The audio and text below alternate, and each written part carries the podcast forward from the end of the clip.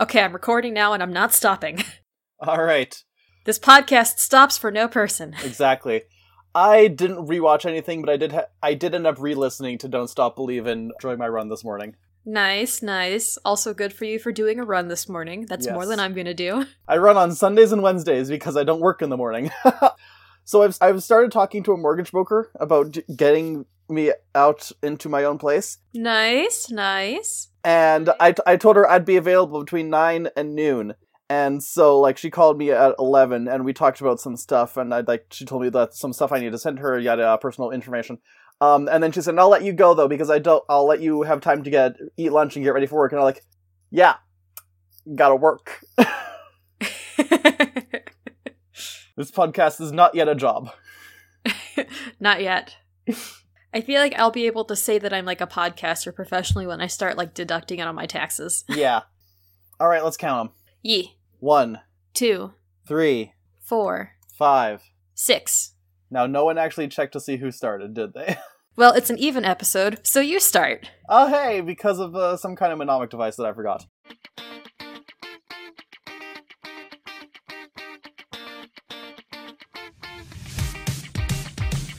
Just go ahead and grab a chair and listen now. As we riff the show, Tanner and Christina gonna figure out why we love this show. Better grab your golden stars and slushies, cause you're listening. You're listening to Loser Like Me. Loser Like Me.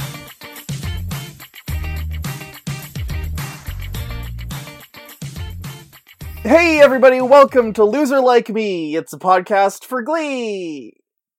I guess I'll start then. Uh, hi, my name's Christina, and I haven't stopped believing, in fact. Hi, I'm Tanner, and you know, at the start of this year, I was just another football player. That's a lie. You never played an organized sport in your life. I played baseball in elementary school. I was in one season, uh, and I hit the ball once. I only joined because my best friend was on the team. nice. I feel like if you're young enough to the point where like sitting down on the playing field and like picking grass is a valid thing for you to do during a game, you can't really count it as like an organized sport. Yeah, It's more like you just kind of got plopped over there and like parents are like, "Yep, go play soccer, go play basketball." I don't know, go do kids golf or something. Go play mini golf. Kids bop sports. Let's come back to that. let's let's entertain this concept later. All right, so today we're watching season one, episode twenty-two. yes, Journey to regionals, but also apparently mostly just called Journey. Depending on like region and date and DVD, Mm-hmm. I know that the season one, volume two DVD was called Journey to Regionals because Mm-hmm. the first season was so popular that they rushed that DVD out before they had even like filmed very Mhm. many episodes of season one back half. yeah, I think that's the DVD that I have. I'm pretty sure I have the DVD of Journey to Regionals, which is like the front thirteen. Yeah. Who the hell is gonna buy a DVD that only has nine episodes on it? In this economy? I don't know.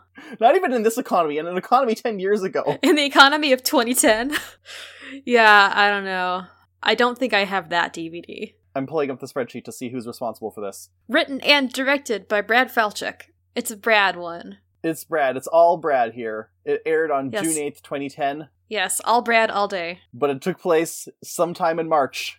Based, based Yeah. on future evidence, it takes place sometime in March. yes approximately maybe early april at a stretch but probably in Yeah. march even though the fact that they knew that this episode would be airing sometime in june affected probably a lot of the writing i would say Yeah.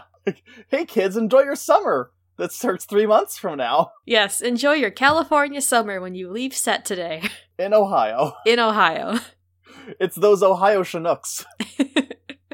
This episode starts off with a recap, which basically says, Why the fuck haven't you been watching Glee this season, you bastard? Yes, this episode tries to shame you into going back and rewatching all of Glee before watching this episode of Glee. the episode of Glee that shames you into starting a Glee recap and rewatch podcast. Well, check that one off, I guess. but it truly starts with Sue coming up behind Will, and she's like, Hey, Schuester, I'm gonna be a judge at uh, regionals this week, so suffer. Mm-hmm. Will then goes to yell at Principal Figgins, as if Figgins has any say in how this is being handled. And he says as much. Yeah, he's like, Will, I can't do anything about this. If you are concerned, you should go talk to the show choir governing board. The Galactic Show Choir Authority. Yes, the Empire of Show Choir. You have to go talk to them and point out the. Oh gosh, what's the. Conflict of interest? Conflict of interest. Yes, thank you. Go- you should go tell them about the conflict of interest of someone from a high school judging the show choir of that high school. Yeah. Which you'd think that they'd be biased towards. Yeah, but this is Glee, so there is only vengeance. But yeah, she's Sue gets to be judged because they picked a theme of celebrity judges, which Mhm. they will then proceed to have that same theme going forward through every iteration of choir competitions for the rest of the show. And Yeah. sometimes they're celebrities, sometimes they're celebrities. Yeah. Sometimes they mix it up a bit. Yeah, the, Glee figured out that, hey, this is a really easy way for us to get cameos in and then to draw in more people watching. Because people will be like, oh, there's a celebrity that I recognize and they're in this episode of Glee. I guess I'll tune in tonight. Yeah, I know definitely in the later seasons they'd be like, here's someone who sounds like they could be a celebrity, here's someone who really is a celebrity, and here's some random fuck that we we made up. mm-hmm. Yeah. It's. There, there's a there's a part in this scene where Sue tells Will she's like I keep just getting distracted by your hair because it looks like a briar patch and I expect racist Disney characters to pop up out of your hair and start singing songs about living on the bayou. yeah, Disney Plus now streaming on Will Schuester's hair. Uh, but basically, the whole point is you have to convince, especially Sue Sylvester, how good you are, or else you will perish. Or no, not perish. Convince Sue Sylvester that you deserve to exist for another year, or else you're going to be hashtag cancelled. so basically, perish. yes, perish. Uh, then we immediately cut to a flashback. Yeah, it's ti it's Mm. time for sex under the Sacred Heart of Jesus. We have to get into this. This is a scene that I knew was coming up. I didn't realize it happened like right at the beginning. Let's do an autopsy of this scene. oh boy. Quinn and Puck making out on Quinn's bed underneath the portrait of Jesus. Mhm. And Quinn's Mhm. like, wait, I don't want to do this. And Puck's like, sure you do. Have another wine cooler. yeah. And then I go, ah. Yeah. And she's like, in addition, in addition to having concerns about whether or not we should have sex, also we are literally doing this cheat on Finn, who is my boyfriend and your best friend. And Puck is like, do you think any of either of us is going to give a damn about Finn in three years? And like, woof. Oh, harsh. yeah, retroactively, real life, harsh. Yeah. But Puck's like, listen, you don't get a medal at the w- uh, end of life for being good. You just die. So let's have drunken sex. Let's have drunk underage sex. Yeah. And then she's like, okay, last last thing on the checklist. Do you have protection? And she's and he's like, don't worry, trust me. And I'm over here like, Callback yeah, to last episode. yep. Call back to last episode. And before we thankfully cut away, she's like, tell me one more time. And he whispers like, you're not fat into her ear. And listeners, put a pin in that. That'll come back later. Yeah. It'll come back later once someone on the writing staff remembers it. Yeah. or Dianna Agron points it out, whichever happens first. This scene is a pain because I've mentioned before that hmm despite Mark Salling being an evil person, I have usually liked Puck as a character, and this throws a fucking wrench into this hmm because you really have to wonder about the consent of the situation, and it's not looking good. No, no, I would argue that this is at best dubious consent. Yeah. The, really, the only argument you can make is that, well, Puck is probably also drunk, and so his consent is also iffy, but it. And I'm, I'm trying. Not, I'm trying not to forgive horrible things for the sake of a character that I Yeah. kind of like. Another factor is just the fact that Glee kind of wants you to forget that this happened. Yeah, in I was gonna say something that I've literally never said before on this podcast.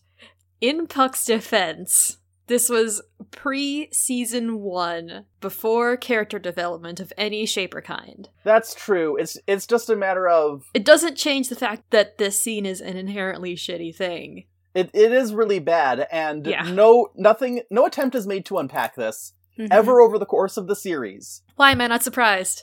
Like subtract this scene, and this episode is like setting you up for the Puck Quinn endgame. Yep. kind of, sort of. Mm. And personally, I would like to pretend that the scene never happened because it has so little bearing on the rest of the show, other Mhm. than just making you feel really uncomfortable about Puck's character. yeah, which is reasonable. But I also I don't want to skate by it the same way that Glee does. Like we we need Yeah. we need to address at the very least address that it was not addressed. Yes, we do. The only other note that I have in this scene is that, whoo boy, I don't know when they shot this, but Puck's mohawk looks very fake.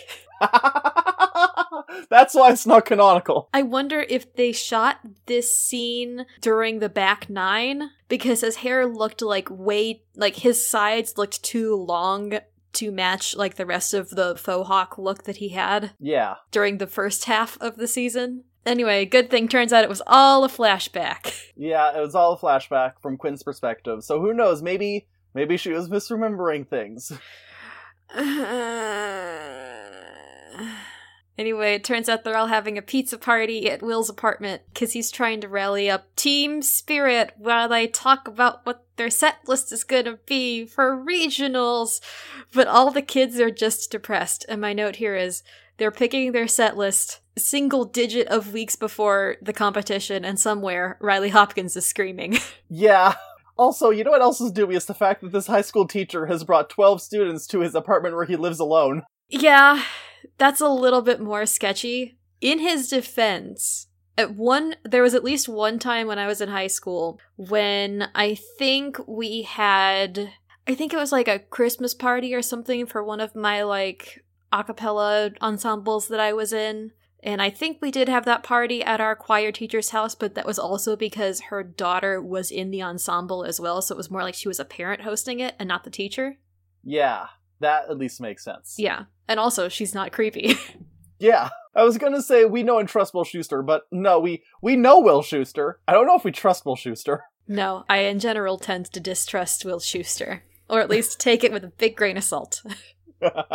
but yeah, everyone's kind of bummed because they're like, oh, there's no way we can win regionals when Jesse is back with vocal adrenaline and Sue is going to pit the judges against us. Mhm. But Finn is like, come on, guys, we, we can do this! And then Tina and Rachel just start crying. yeah, and they're like, when the school year started, I didn't have friends, but now I have friends, and Sue Sylvester is going to take them away from me. And Brittany and Santana are like, yeah, she is. She flat out said that in practice. And we're not happy about it, but she did explicitly say that to us. Yeah. Uh, and Rachel's like, Mr. Schue, instead of picking a set list, can we just go around in a circle and say what we're thankful for? also, I feel like this is Rachel's last human moment. Oh no. I I feel like I would like to discount that simply based on the fact the episode the quarterback exists. You know what? That's true. Go well. That's debatable if that's a Rachel or Lea Michele, though. That's probably Lea Michele's last human moment too. But we don't have to get into that. okay, we'll worry about that when we get there. yeah. Sorry for being a Lea Michele hate podcast, but Let's not apologize. We're a brutally fair podcast. there's only two kinds of Glee podcasts. It's a Lea Michele hate podcast and a, a podcast that legally cannot say they're a Lea Michele hate podcast because they're hosted by real celebrities. so that's Jenna and Kevin's is what I'm hearing. Exactly. gotcha. Anyway, next day at school, Will goes to Emma and he's like, How do I make kids not be depressed?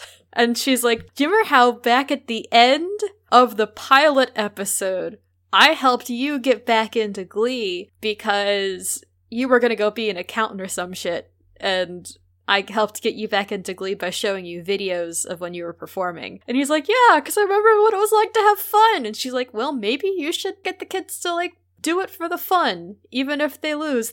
It's- better to have a good memory than to have a bad memory. Exactly. And like looking back, everyone's well, my my favorite romantic instrumental is back in the background for this scene. But then a mood whiplash. Yeah, fucking. So Will's like, uh, do you remember what it was like between us? And Emma's Mhm. like, I'm dating my dentist. Uh yes, she's like, I am dating Carl Howell, who is my dentist. And then Will immediately says, But did you fuck? he does. Then Will's like, I would like to retract that word balloon and just like stuff it back in my mouth like I'm a comic book character. Because he's like, oh my god, I was way out of line. Yeah, William. Congratulations to Will Schuester for having a moment of actual like realization during this podcast. Emma is like, well, you know what, Will, we did have our shot, and now I'm trying to find someone who makes me happy. And my note here is just parentheses, LOL endgame. also, listeners, keep Carl Howell in the back of your mind for season two. yep. Also, then Emma tells Will that they did not fuck, and my note there is just Emma, you don't have to tell him. Yeah, it, it, it's the it's that kind of thing that like would not be disclosed unless these two were in fact endgame. So Yeah. yeah, Will doesn't deserve Emma. no, no, he doesn't. Will Schuester deserves nothing. I won't say that he deserves nothing, but he has a lot of work to do before he is wor- worthy of dating the normal person with common sense that is Emma Pillsbury. Yeah. anyway, the next scene is Will drive. He drives somewhere and "Don't Stop Believing" comes on the radio, and he pulls over to to the shoulder and he cries. Yep. That's it. There's a lot of crying in this episode. The next scene is Rachel walking down the stairs and she looks sad, and then Finn, like, I think he runs around from behind her, but then he goes in front of her and stops when he's on a stair lower than her so they can be at somewhat of the same eye level. He's like three stairs below her. yeah, just so that they can be on the same eye level. And he's like, Rachel, I understand that you're sad right now, but we can't be sad because it's the big game. I mean, singing competition, and we have to be leaders. And we both need to step up. We have to be leaders because we're the main characters. Yes. And it's very cute because then she like puts her hands on his shoulders and is like not she doesn't say anything, but they just like they have a very cute kiss and they have a little smile afterwards and I'm like, okay, so things that Rachel Berry is into. Teamwork and musical talent. And height. And height. But when when you're as short as she is, that's everyone. Literally, the bar is pretty low. Exactly. Anyway, they go to walk into the choir room and they're like, Mr. Schue, we have something to tell you. And Will is like, No, I have a speech to make first. Sit down. Time for show choir nihilism. Yeah, he's like, we're going to lose. Fuck you. but uh, us getting to where we did after all the bullshit we had to get through, that's pretty cool, anyways. So let's sing Journey songs. Yes. And he says, I just wrote this down verbatim. He says, I love you guys too much to not let you make the most of your time here. And it's like, I'm glad to see that Will Schuester is putting the kids first. Yes.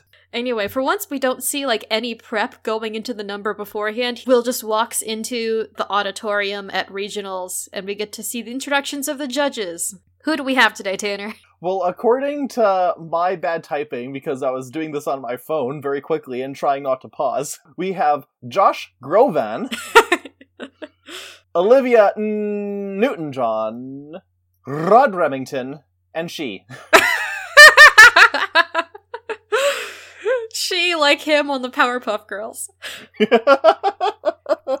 If anyone out there listening does fan art, I would love fan art of that. yeah, I mean, Sue is nowhere near as cool as him, but I would No. love to see him in a tracksuit. Yes. Him in a tracksuit but with Sue Sylvester's hair. Him just shows up in like the CW Powerpuff Girls reboot. Oh, You no. think this is hard? oh, that would be fun. Try being a transdimensional concept of evil. That's hard. oh, that's good. Anyway, I'd like to take a, a moment here to note that um, Sue Sylvester gets the most applause out of all four of the judges when they're introduced. Yeah, and uh, you can see people in the audience holding up the C's like she sees it. Ah, that's a little bit heartwarming in a in a villainous way, I guess. Yeah, that's a little bit concerning. Yes. Ohio loves you, Sue Sylvester. Oh. Uh huh. Anyway, time for the first performance of regionals. What's the group's name? Oral intensity. Yep. Oral. Christina, it's oral intensity. Yes. It's oral. Apparently, according to closed captions, it's spelled A U R A L, Yes. like an aura. Yes. I think it's more so oral in the sense of like aud- like auditory. Oh, yeah, that may also make sense. Most of the uh, show choirs have terrible names. It is a bad sex pun. There's well, we already have the nude erections. Yes. We've got uh, vocal adrenaline isn't too bad. Then yeah, oral No. intensity. There's I know in one season we're gonna get a show choir called Throat Explosion. Oh no. I feel like Ryan Murphy was just spitballing all of those when he was like four sheets to the wind one night. I mean, we're almost a year into a pandemic. I could use a throat explosion. Anyways, the the, the song that Oral Intensity sings is a, a mashup of an Olivia Newton-John song and a Josh Groban song. yes. It's You Raise Me Up and some song about like You Are Magic or something like that. I think it's just called Magic. It's probably just called magic. And yeah, the the New Directions hear it over the intercom. The privileged misfits. The privileged misfits hear it over the I'm not. I'm not gonna give that up. Okay. Puck is like, those bastards! They're doing Yes. a mashup of the judges' songs. There's no way we'll win now. He's so Mhm. passionate. and everyone else is like. And then Will Schuester shows up and he turns off the speaker and he's like, "Look, we can't listen to them and and freak ourselves out again. We already did the episode on funk, but it's okay because we've all got something that everyone else doesn't. Finn's dancing." Everyone else laughs, and even Brittany gets the joke before Finn. He's like, "Wait, what?" I can dance. When did this happen? so like in the behind the glee for this episode Cory was even like someone told me that i improved. And it's like well yeah i don't fall over things anymore unless i'm supposed to. And i don't hit people anymore. And he then said it's like if my dancing was a 1 at the beginning of the season now i'm up to a 2.5 and i'm like oh Cory. Cory! So it starts off, they've got Finn and Rachel, uh, like in the entrance. mm-hmm they're gonna walk in They're gonna walk in the same way that Rachel walked in when she did, uh, Don't Rain on My Parade in sectionals. Yes, but really, they're going to be going from the they're to be going from the waiting lounge of a China garden into the auditorium. Pretty much. and Rachel's like, break a leg, and Finn's like, I love you. Uh huh. I live. I can't tell if that was a victory screech or what. It was a victory screech. The Finch Okay. stand is back, y'all. Okay. and they get into Faithfully by Journey. yes. It's fine. I just, I don't really like Faithfully, the song. It doesn't Mhm. spark joy. Also, at, at some point, Rachel's walking backwards, and I was so terrified she was just going to trip over those heels. Those are tall heels. Gosh, that would have been funny to see. I would kill for bloopers. Wonder if there's bloopers anywhere. Series finale Rachel trips over her heels, and they're like, ah, disqualified.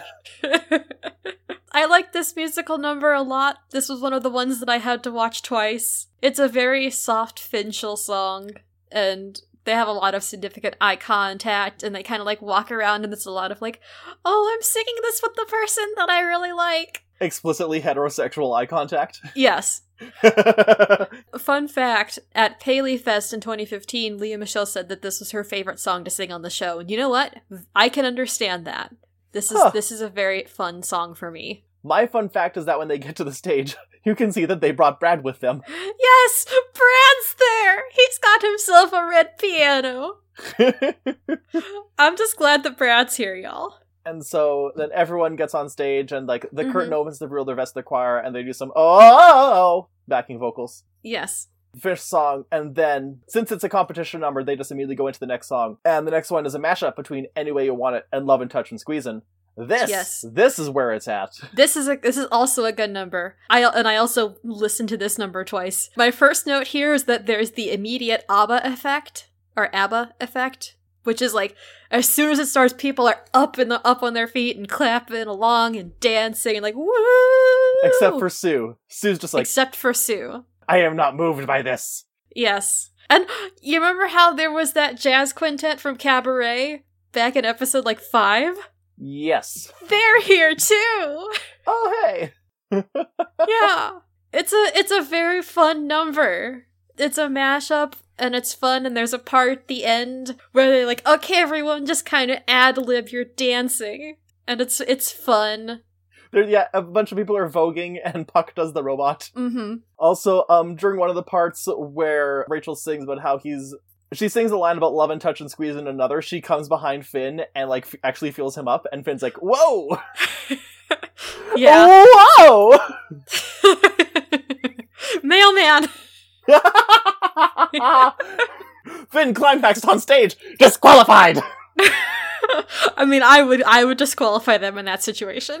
Yeah, But like during the last couple of measures, Quinn's mom shows up in the audience. yeah. She kind of like shuffles in, like, like, oh, I haven't missed anything, have I? And like, fun fact: Dianna Agron apparently specifically rec- recorded vocals for the mashup, like backup Oh, cool. vocals. But still, Yeah, they rarely do that. we support. Usually, it's just the unnamed backing uh, vocalists. Dianna was so much more invested in Quinn's character than like anyone else on the show. Yup. Just you wait, at some point we're gonna get like Dianna's gonna write a one act play that is thinly about like Quinn's life after the show ended, and she'll win a Tony. Speaking this into the universe, if that happened, then you and I would have to travel to see it in person. Yes. and depending on how late it would run, we would have to consider stage dooring after the fact. Dianna! Dianna! Do you want to be on our podcast? oh, I would do that. I mean, it'd be easier than trying to ask through Twitter. Yeah. Anyways, then, naturally, for the final number, it's Do Not Stop Believing. Mm-hmm. May I read my notes here from this number verbatim? Uh, go for it, because I didn't take any notes on Don't Stop Believing. I felt like it just kind of spoke for itself. Okay, my notes here are Don't Stop Believing Regionals! Finn, Rachel, Puck, Santana, Artie, Mercedes into the keychain, standing ovation and I got choked up, Finn chill hug. Kurt, in the full version, that wasn't on the episode. I did not hear that because I didn't have time to listen to the full version before we started recording. Yeah, he he gets a few bars in the second verse that got cut when the uh, song goes to air. Although they do a lot of Ooh. close-ups to Kurt during the song and dance, and so I feel like there might be an extended cut where they did have him performing his verses. oh, that would be fun. But yeah, it's a good number. I did get choked up. Cause like, look, they're doing the dang thing. They done didn't. They they didn't stop to the believing. Yes. And in the behind the glee, they uh they pull off some good old fashioned emotional manipulation because they have Cory talking about how like, oh, it was so cool that we started the season with Don't Stop Believing and then we ended it that same way. And they cut in a clip of like the five of them at the beginning of the season and then cut to them at the end, like finishing the performance in front of the live audience they were recording with. And I'm just like, ah! and then everyone's cheering as they go backstage, and Tina's like, Mhm. "We've got second place in the bag," and then Rachel's like, "Screw that, we are going to win this." Yes, she's like got Tina's shoulders in a vice grip, like, we're going to win! And then as Quinn passes by, her mom shows up, and she's like, "Hey, Quinn, you good?" and like, it's a nice little moment here because as Judy shows up and Quinn is like, uh, you get to see like both Kurt and Santana kind of like stopping and be like, okay, what's going on here? Is she good? Okay, let's give them a moment. We're gonna hang back in case you need us. Yes. And then Judy drops a couple of bombshells on Quinn. yeah, she's like, "I left your dad." Well, actually, I kicked him out. He was having an affair with a lady who had tattoos. which was apparently a reference to Jesse James cheating on Sandra Bullock with Michelle McGee. I'm not sure who she is, but I'm assuming someone will find that relevant. I don't know why. I mean, I I don't know why we get sucked into so many celebrity scandals, but why was that the big one of the time? I don't remember. I wasn't conscious of pop culture in 2010.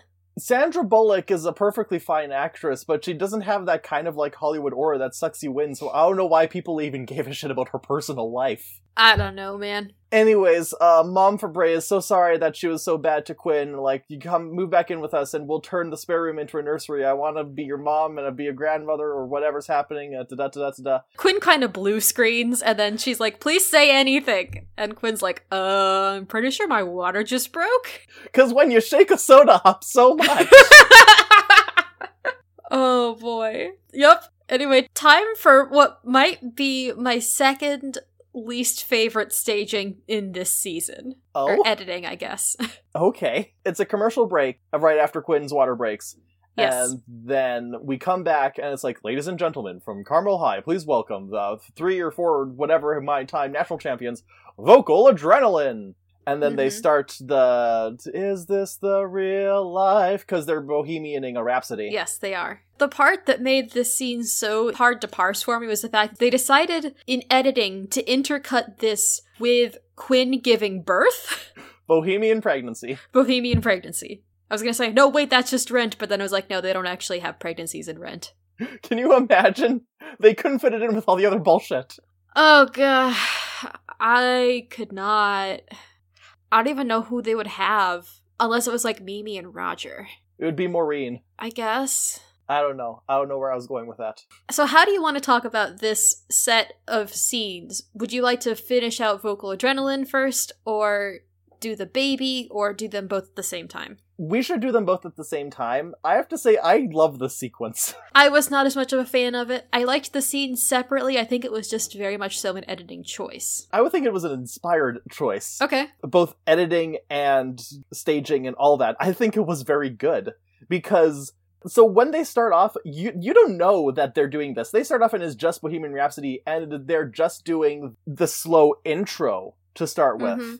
And like Jesse doing his solo and everything, and then like he walks over and he starts dramatically playing a piano as he gets into it. And it's not until like the second batch of mamas that you cut to the hospital with Quinn being rushed in. And you're like, oh, this is how it's happening. Mm-hmm. And when Quinn is getting like rushed to the hospital, it's intercut at that point. I think that's the point where they're like, okay, let's just get her into a, into an operating room real quick, or into a delivery room, I guess. And she's like, okay, in the delivery room with me, I would like my mother and Puck because he specifically asked to, and I also want Mercedes to be in the room with me. And Mercedes is like, yes, I will do this thing. And then everyone else just kind of hangs back and like, so now what? Mm-hmm. Um, and then yeah, it really is just like going back and forth between pregnancy and birthing scenes and Bohemian Rhapsody. I do like Mhm. how when they do the little high, little low, they keep with the song's thing of having it in separate channels, even like even in the broadcast. Oh, nice. I did not notice that. yeah, I did notice, however, that during the vocal and ad- adrenaline performance, they all look very sweaty, and someone gave the audience glow sticks. Look under your chair, everybody. it's a pack of glow sticks for you to specifically wave during that moment when we know everyone would have had their cell phone camera flashlights out anyway.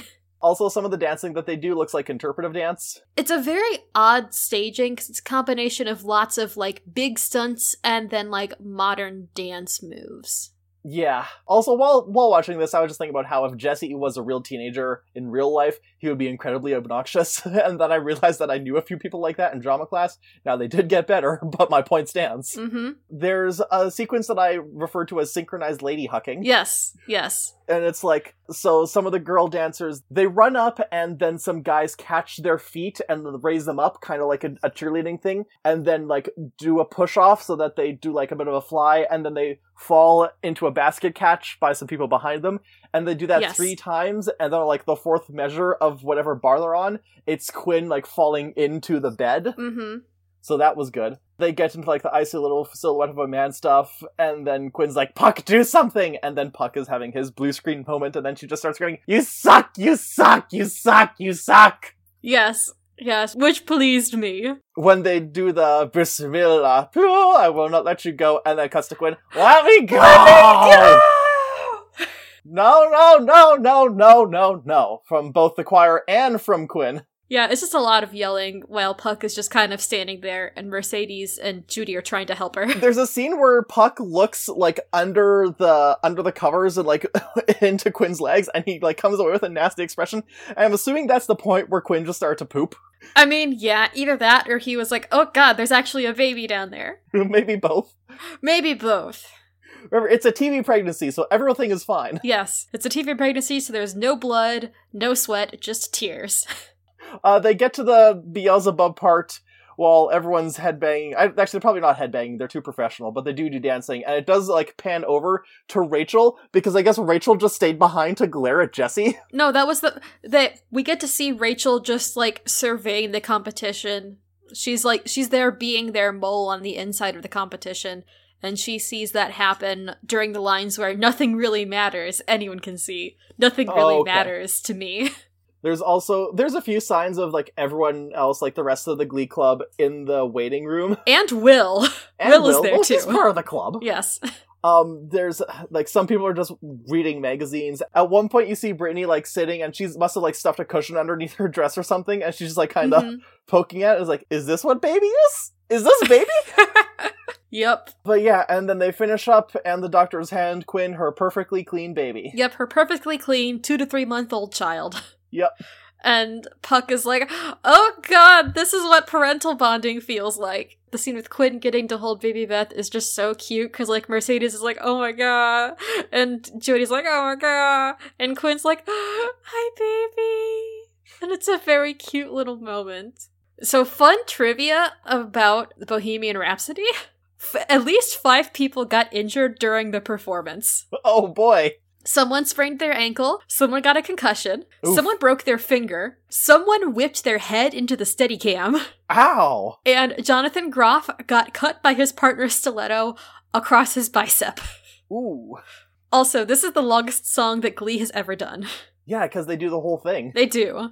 They do the whole last song so that they can fit a pregnancy inside it. Very true. So keep this in mind, listeners, that a baby can be delivered in this within the space of a Queen song. exactly. After the whole vocal adrenaline performance and delivery is over, Rachel walks into vocal adrenaline's green room and guess who's there? It's her mom. It's Shelby.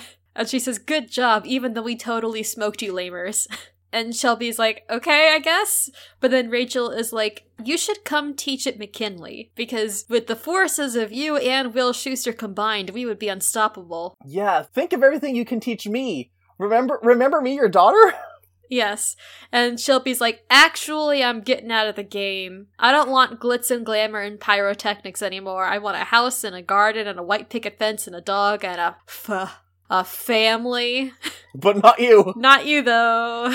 And then Rachel's like, okay, bye. Shelby's like, listen, I know you feel bad, but I need to do a 100% completion family run. But yeah, Shelby's like, but okay, where's the rest of your team? And Rachel's like, uh, they all went to the hospital because Quinn had her baby, and she had a beautiful baby girl. Remember this. I mean, you don't have to remember too hard. Yeah, you don't have to remember for too long. It's fine. So now we get a scene of the judges deliberating. Uh, so here, so here's Mhm. the rundown. Rod Remington fucked Freddie Mercury. Olivia Yes. liked Aural Intensity because of the uh, pandering. Yes. Josh liked New Directions because they had heart. He also asked if Sue was single. Yep. And also, Olivia Newton John was like, New Directions had low production values. And I'm like, ma'am, this is a show choir. But she calls them a school for poor people. Yes. She also says that brunettes have no place in show business. And I'm upset. And I'm confused. I don't, I don't know. Bl- blonde superiority. Sue is actually insulted by the insults. Yes. Sue's it's it's that thing where Sue's like, I'm the only one allowed to insult New Directions and Will Schuester. Pretty much. She she does say, you know, some kids don't have the same opportunities as others. And I'm here thinking, you know, Sue, they may have had mm-hmm. more opportunities if you gave them some more money out of your cheerleading budget. yep. This is a big hero realization moment for Sue because it has finally come back to bite her in the ass. Hey Sue, maybe you should have redistributed the wealth. yes. Marxist reading of Glee. I would read that.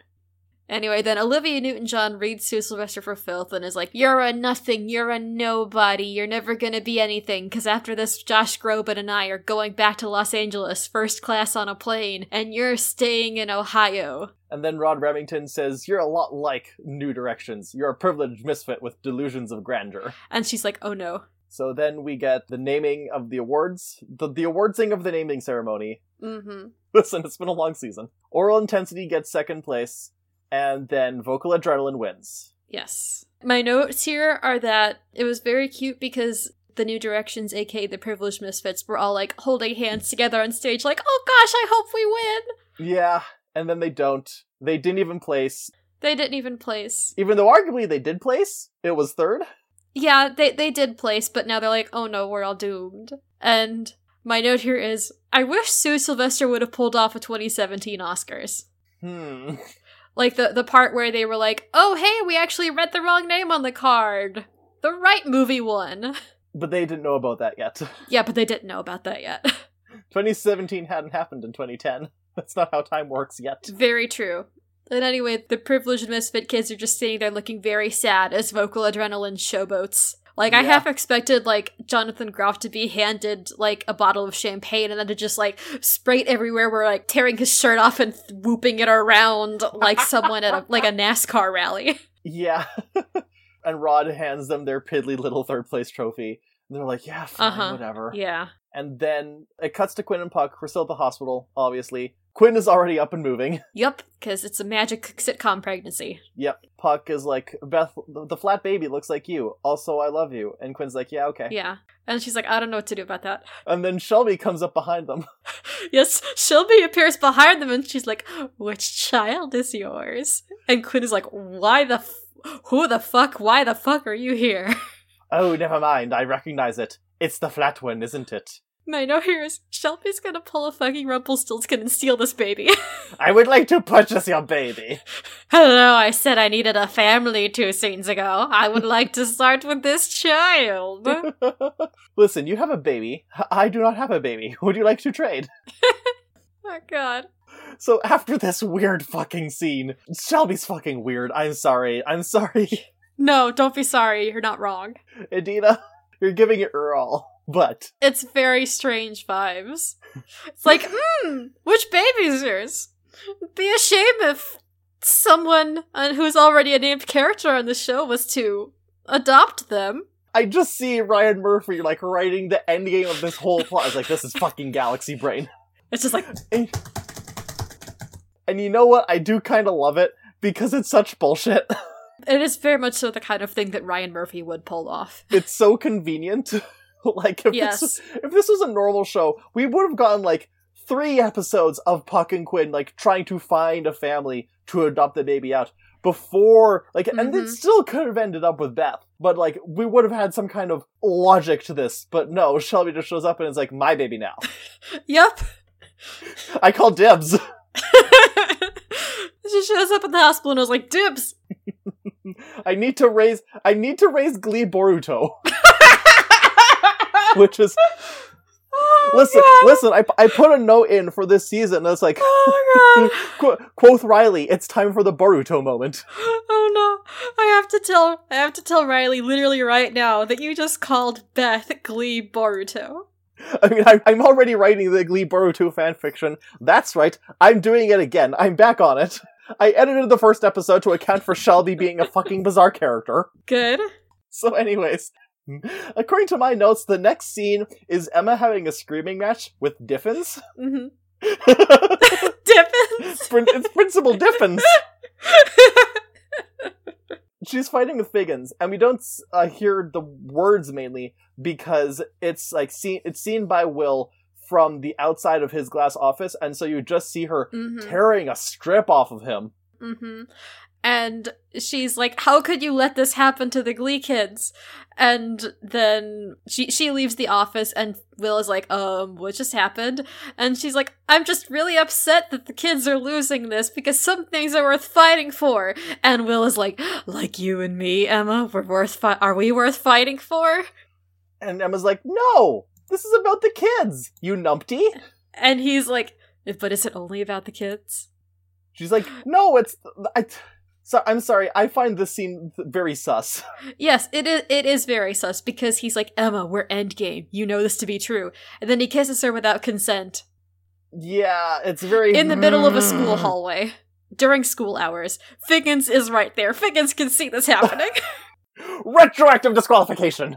this kiss was unscripted, and Brad literally told Matthew Morrison to do it right before they started filming because they wanted a genuine reaction from Jayma Mays, which is still kind of a scummy thing to do. Yeah, I I'm down for method acting in certain parts and like surprising the other actors in certain parts. Mm-hmm. But like maybe during the episode where they were like we're not gonna let Dianna and Cory know what musical number is coming up so they can be surprised when it happens yeah, what they did in Ballad, or maybe do a thing where like you don't tell the kids whether they're gonna win or not. mm-hmm Kissing, especially though, needs to be scripted. yes it does There's what are they? Uh, like intimacy directors or something, like that make sure Hmm. that everything's on the up and up on set. interesting okay I'm sure that's not the right term. It's intimacy something. gotcha Maybe it's intimacy coordinator. The point being, like, if you're gonna kiss someone as part of a production, it should be part of the script, or or maybe I would be down with it if both Matthew and Jayma were like, "What if we kissed during this scene?" and everyone else didn't know. Like that would be cool. But if it's just Brad saying, "Hey Matthew, you should kiss Jayma," and then him going, "Harm," I don't like that. That's a kissing noise. oh god i mean i wouldn't know but yikes Neither would I. It's been so long. this parallelogram isn't helping matters. what That's what we're doing now. We're not calling it a pandemic anymore. We're using other p words. Gotcha. Okay. Anyway, um, thankfully, Rachel shows up to rescue Emma from the scene, but she says, Hey, Mr. Schue, can you come to the auditorium, please? And he's like, Okay, Emma, bye. And she's like, Uh. Yeah, we don't have time to unpack that right now. She thinks. Yes. And she's like, that's a note for me to talk about with my therapist. Exactly. She doesn't have one yet. She hasn't mentioned having one yet. Oh, that's true. Anyways, Anyway, they're in the auditorium and the whole Glee Club is there. And Kurt's in a sailor suit. yeah, with a hat. He's got his little hat and everything. And I'm like, oh, Kurt, you beautiful costume theater child. Yep. They all talk about like how Glee has changed their lives over the year. Matt says Mhm. at the beginning of the year, I was just a football player, and they're like, "Hey, Matt, you still are." Yeah. And notably, that's Matt's second line ever. If you want, I can go through my screen caps and find specifically what everyone said at certain points in time. yes, good idea. Okay. Of good news, I do have a screen cap of Shelby being like, "Hello, I am here for baby." Oh, also, during the Will and Emma scene, he said that he loved her. yeah, sure you do. Okay, so line by line, Matt said, In the beginning of this year, I was just another football player. And, like, yes, Matt, that was literally what happened. Tina had a stutter. Mercedes was a closeted diva. No, the Tina having a stutter thing is weird because the Regency stopped doing it. It was because Artie called her out for being like ableist. Yes. Her fake stutter. Yeah. Quinn used to be captain of the Cheerios. Mike was afraid to dance outside of his room. Aw. Santana hated everyone in this club. Uh, so did Brittany. Yeah, but the way Brittany says it is like, I, I couldn't think of a thing that changed, so I'm just gonna copy Santana. Probably, yes. Kurt wasn't honest about who he was. Puck was tossing kids into dumpsters. Artie had never kissed a girl before. Rachel was getting slushied. And Finn didn't have a father! Someone he could look up to, model himself after, someone who could show him what it really meant to be a man. And I would like to think that the whole time he's actually talking about Burt and Will is just projecting. I I would love that. My because my note he- my thought here was, oh, well now Finn has two dads. He has Burt and he has Will. he has one and a half dads at best. yeah, that's true. Burt's the whole, Will's the half dad. Yeah. And then Rachel says something to the effect of, like, we don't care what the judges say. We won because we had you as a teacher. And then Mercedes has the part about Glee will never end because we are Glee. And we're all minorities. No. um, no, but then the violins start up and they sing To Sir with Love. mm-hmm. And you, I didn't cry this time, but I'm pretty sure I teared up when I was originally watching it. Mm-hmm. I teared up. I feel like if they hadn't gotten renewed and this was the last episode of Glee, I would be fucking bawling. Me too. We have a much shorter podcast. Yeah. well, we're moving on to Smash. I like this musical number because we get like it's not like a completely even division of like who's singing lead, but like Santana gets to sing lead, and so does Kurt, and so and like Mercedes and Artie and Tina also get to sing lead. And I also watched this musical number twice. I'm looking up how they divvied out the solos and who has them. In order, I had it down as Rachel, Mercedes, Kurt, Artie and Tina duetting, Mercedes and Finn duetting, Santana and Kurt. Yeah, that sounds right. Yeah, it's really good. I know this was my mom's favorite song of the episode. I that stuck in my head for a while. Yeah. I do have a clear memory of like us watching it. and My mom goes, "They're doing To Sir with Love," and she did a little clap. Aww. I know I've said this before, but Tanner, your mom's adorable. yes. And notably, at the end, of, like by the end of the episode, we see Sue like standing in the doorway in the background. End of the scene, not end of the episode. We're not quite there yet. Oh, end of the scene. Yeah, at the end of the scene, she's standing there in the background, very clearly moved by them telling their teacher how much they appreciate him. yeah, and disappointed that she is moved. You're disappointed? No, she. It seems like she is disappointed in herself by the fact that she is moved. Ah, okay, I gotcha. Yes. Anyway, then we get to then cut to Will packing up the glee room. And Sue walks in and he's like, Why are you here? She's like, Mostly to gloat. She walks in and she says, "Wow, it's as barren as me in here." and Will is like, okay, look, at, tell, at least tell me one thing. Why didn't we beat aural intensity? Then she's like, I can't tell you that because of judges' sacred oaths or something. But then we get to see that she did, in fact, put them first on the ballot over vocal adrenaline and aural intensity. also there so i remember seeing a thing that was saying so because it's it's ranked choice voting yes show choirs have ranked choice voting before governments do Mhm. but sue puts uh new directions then aural intensity and then vocal adrenaline and i saw a thing like trying to deduce other judges votes and they theorized that if sue had put vocal adrenaline in second and aural intensity in third then it would have fudged the numbers just enough that New Directions would have placed actually. Really? Yeah. Huh. And it's like it's like assuming that Olivia put aural intensity first and Rod put vocal adrenaline first and uh, Josh Hart Josh I almost called him Josh Groban. Hartnett. What's his name? Groban! Josh Grovile put New Directions first as well. and then the other ones put these choirs in this spot, then potentially New Directions could have come in second instead. but no, that's just how they had it go. It do be like that sometimes. And then Will is like, okay, well, guess what, Sue? You win, I lose. And the kids lose. But then she, like, corners him across the piano and she's like, but you know, if I win all the time, then I won't be able to nag you anymore. And that would be boring for me. Yeah, so basically she declares that Glee gets one more year hmm. Because only she is allowed to destroy them. Yes, only I am allowed to defeat you. And he's like clasping her hand and like shaking, like, you have no idea how grateful I am, and and this is gonna make the kids so happy. And she's like, Don't touch me. Yeah, you can you can tell that he's like extending the handshake for longer than it needs to just to fuck with her. yeah, that's true. I'd like to note that when at the beginning of the scene, Will was like, Oh, I should shake your hand, Sue. And she's like, Not unless you have hand sanitizer. And I was like, Dang, 2021 mood.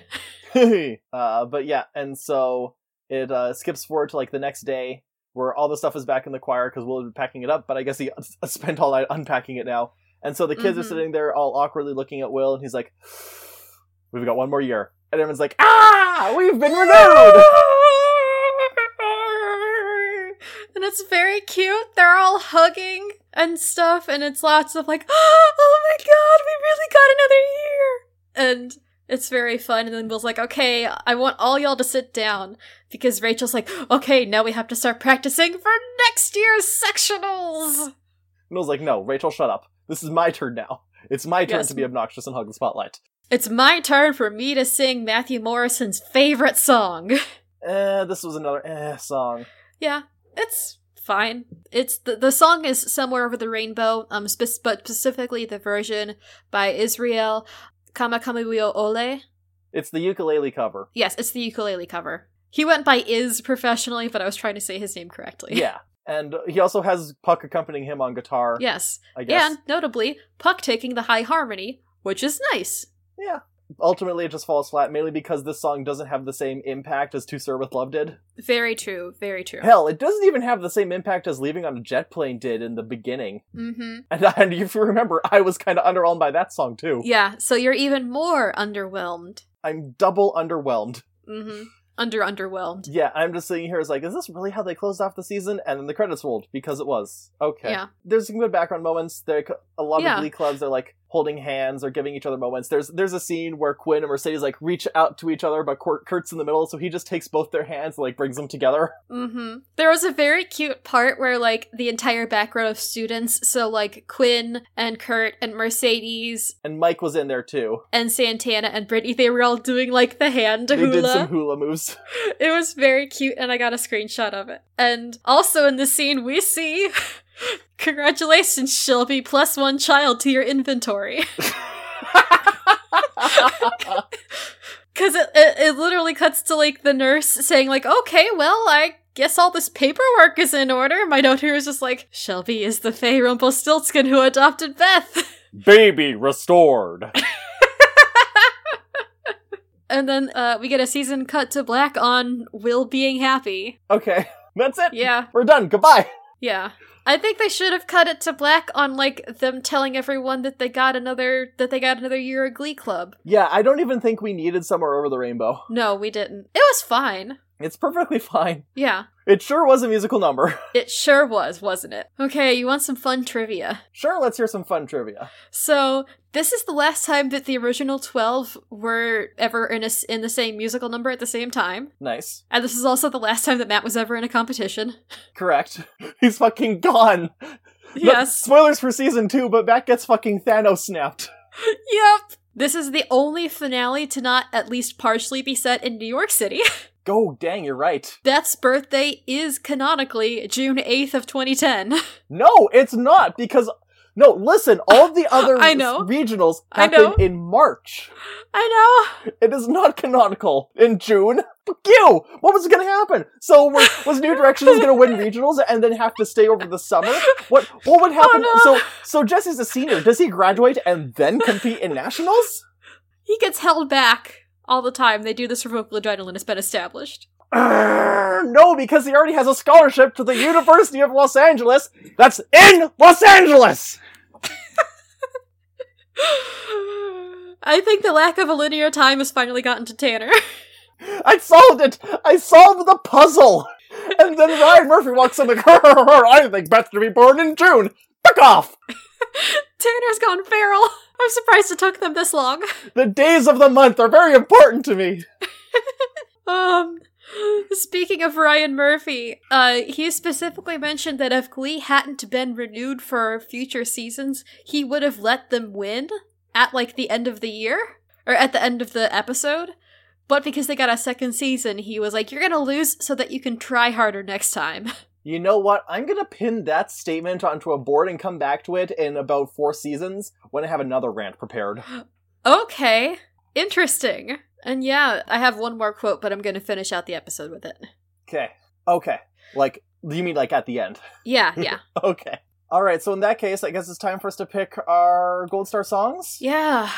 You know, I'm I really am torn between it's not Mhm. for me. It's not "Don't Stop Believing." Like it's good, but it, it wasn't the best. Actually, it probably okay. Maybe it was the best metrically, but like in my heart, I'm torn between "Any Way You Want It," "Love and Touch and squeezing, or "To Sir with Love." Because "To Sir with Love" has all the heart, but "Love and Touch and Squeezin'" is like it has the most vibes of like a high school production. Like that one seems like they're kids having fun on stage. Mm-hmm. Which one are you gonna do, Tanner? I don't know. Which one do you want to do? Maybe we should divvy this up again. yeah, I'm gonna go for any way you want it, love and touch and squeeze in Okay. because it was just so much fun. then I'm gonna take To Sir with Love. Sounds good. What's my gold star moment gonna be? I think I'm gonna pull back on an old staple and say that my my gold star for this one is in fact friendship. Which you have used before. yes, which I have used before because it autofills in our spreadsheet now. Yep. What's your gold star, Tanner? I think it is the Bohemian Rhapsody pregnancy compilation. That's valid. I think because it may not have been my favorite musical number, but it was like my favorite scene. Mm-hmm. And it would and it wouldn't have hit the same if they had taken their pregnancy out. I guess I could see that. Yeah. Okay, Christina, but what was the worst moment for you? Uh, non-consensual kiss and non-consensual, just moments of non-consent in the episode, because then I can then encompass the Quinn and Puck scene and the unsuspecting kiss. I agree with both of those. Like I, I was kind of squicked out by all of the Will Emma interactions this episode, honestly, because they're very Will kind of overstepping a lot of boundaries. Mm-hmm. But I, I think I want to specify the Quinn Puck scene just because it throws such a fucking wrench into things they do later and the fact that they Yeah. they did it and they don't address it which means that they didn't think through the implications of the scene Uh huh. and I want to choose to not accept it because of other stuff that Puck does down the line. That be that I don't want to be tinged by the fact that he may have sexually assaulted Quinn. And it's like we don't see any of either of them drinking. The implica- there's an implication that they drank, but we don't actually see them drinking. We don't know how long it's been since they drank, and we don't see Quinn drink anything on screen. That's why it's very dubious. It's so up in the air. I just want to like strike that scene from continuity, I would love to do that as well. so I don't have to sympathize with the character. So what what are you going to have for your worst? Uh, for my worst, I'm going to say it is kind of double header, but they're connected because it's the Puck Quinn scene and the implications that were not thought out. Not not Gotcha. thinking through the Puck Quinn scene. No, that sounds good. Like if it was just Quinn being unsure and then Puck said it's fine, like you sex is fun and good and stuff. And then I could buy it because that's just teens being kind of stupid and you know the pressures of society. But Mhm. the, the the just the, the fact that alcohol is involved makes it so uncomfortable and does not mesh with even the entirety of what Glee is trying to be. And they don't even realize it. Really, that's the problem is that they they they didn't think the implications through. I just put it in our spreadsheet as everything with the Puck Quinn scene. How's Yes. that sound? That that that cool. works. We'll know what we mean.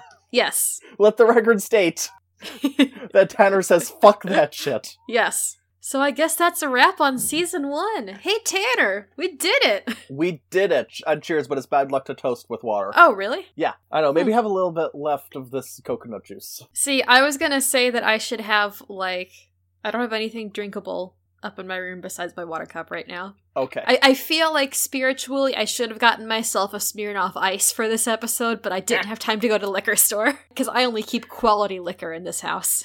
and I mean, we're uh, in a few weeks we're going to be going into season two of Glee, so you know we're already dealing with bad luck. uh, yep. Loser Like Me is a part of the Corner Podcast Network. We can be heard on your podcasting platform of choice, and if we aren't there, let us know and we can work on getting there. We can also be found at Loser Like Me Pod on Twitter and through loserlikemepod at gmail.com. And if any of you are interested, we do have our own Discord server uh, with the other Corner Podcast Network shows like uh, the home of the home of Forward OCs, Not If I Reboot You First, and Faithful. And we should have a link to that Discord up on our Twitter, and if it's not there, it's on one of the other show's Twitters. Uh, actually, here here's the thing. Apparently, if you make a new link to share Discord, then all the old links die. Oh, Yeah, so um, I'm gonna try and like reconfigure that stuff to make sure that all the links on the Corner Pod Network shows, so that's Faithful, Loser Like Me, Wayward OCs, and Not If I Reboot You First. I'm gonna try and make sure that they're all sharing the same link, but in the event that it's not working, just like DM me, and I'll yes, make you a D- DM link. one of us and we can get you the invite. Yeah, if It'll the link fine. on the main page isn't working, that means that I'll just send you a link because they're all gonna keep dying. And Discord, that Discord pretty good for most things, but that's one thing that's kind of a pain. Yeah. Yeah. Um, but anyways, hey, hey, speaking of contacting us, yes. um, Speaking of contacting us. so next week we're gonna do just some bloopers. Just gonna be a bloopers episode while we catch our breath and relax. Then we're gonna do some Mhm. season wrap ups. And one of the things Mhm. we were gonna talk about in season wrap ups are some superlatives. So if you want to send us in some suggested superlatives, like who on the show was the the best team player, or who on the show is most likely to open a food truck after they graduate, you know, fun stuff like Mhm. that. Yeah. Or who on who on the show is the most likely to become a TikTok star in the year 2020? Yes. Is this like in real time or if Glee had taken place in 2020 instead? Just anything. Apparently time isn't real, Ryan. Time isn't real and hasn't been real since last March. Yeah. But yeah. That's that that's the game plan for the next few weeks. mm-hmm. So don't worry. To quote Jayma Mays, we'll be back. Not like the Terminator, but more fun and lively. As in, a musical. And three, two, one. And, And that's what you missed missed on Glee. Just go ahead and grab a chair and listen now. As we riff the show, Tanner and Christina gonna figure out why we love the show. Better grab your golden stars and slushies, cause you're listening. You're listening to Loser Like Me. Loser Like Me. Loser Like Me.